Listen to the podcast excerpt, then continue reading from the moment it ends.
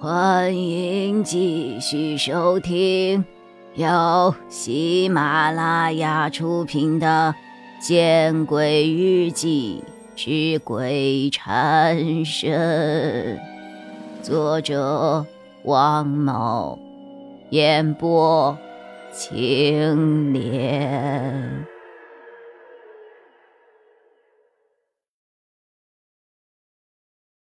是梦吗？我心里想着，我起了身，打开了卧室的灯，看了看，没什么异常，然后走到客厅，房间里也没有被翻过的痕迹，一切都和我睡下前一模一样。墙上的钟指在了十点十五分，看来真是梦啊！一觉我就睡了一天，我还真够可以的。想起了刚才的梦，我有些后怕，于是我把房间内所有的灯都打开了，然后冲入了卧室，狠狠的把门给关上了。我打开电脑，登录了 QQ，又是一声咳嗽，这是 QQ 小喇叭发出的验证提示音。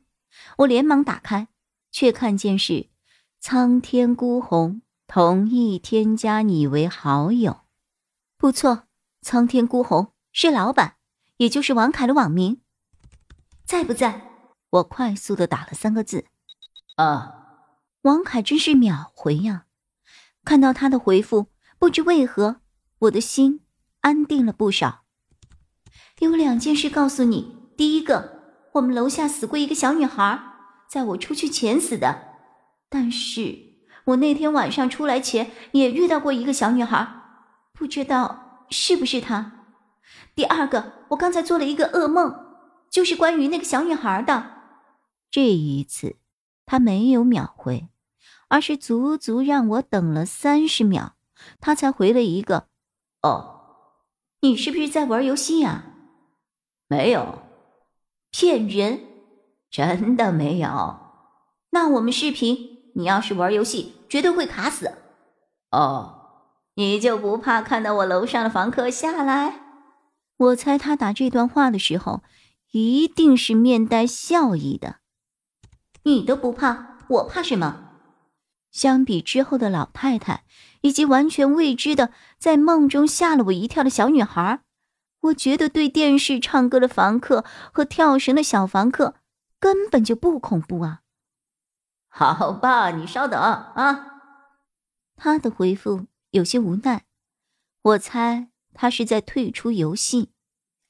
半分钟后，他申请视频邀请，我点了同意。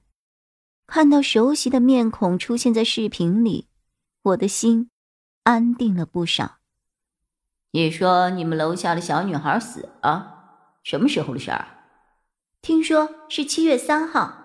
我打完了字之后，又想起了什么，又说了一句：“你稍等，我给你看一样东西。”随后，我深吸了一口气，把和申相的对话框打开，以迅雷不及掩耳之势把申相发我的链接复制了下来，然后转发给了王凯。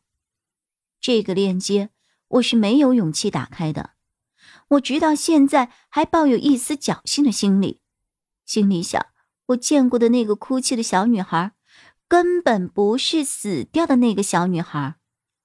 发过去之后。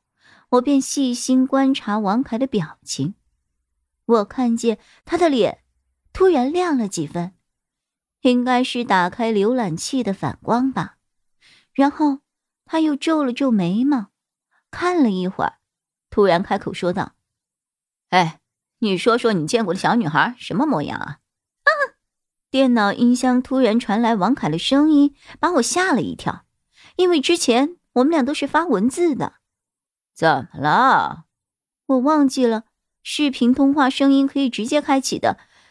你突然说话，吓了我一跳。还是打字吧。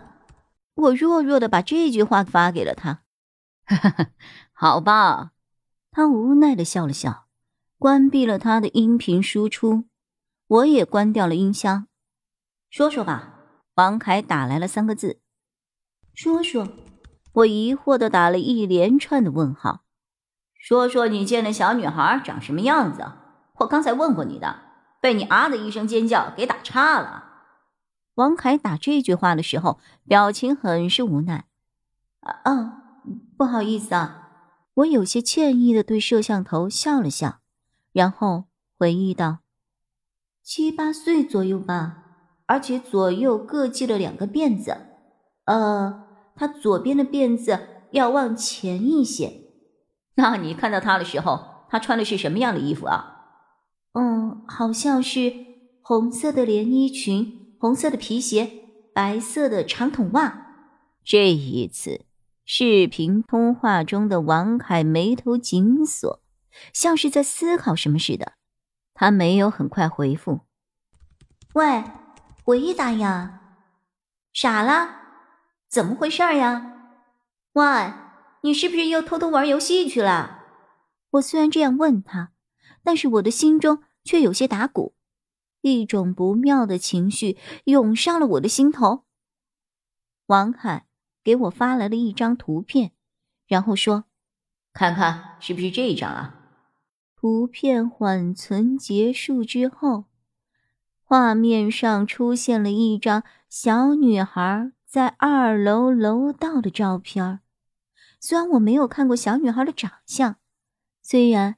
小女孩的照片眼睛部位被打上了马赛克，但那一身红色的连衣裙、白色的长筒袜，还有左边的马尾辫稍稍的向前，这让我确定无比，这张照片上的小女孩正是我七月七号晚上见到的那个小女孩。这个照片你哪儿弄到的？我无比忐忑的问着。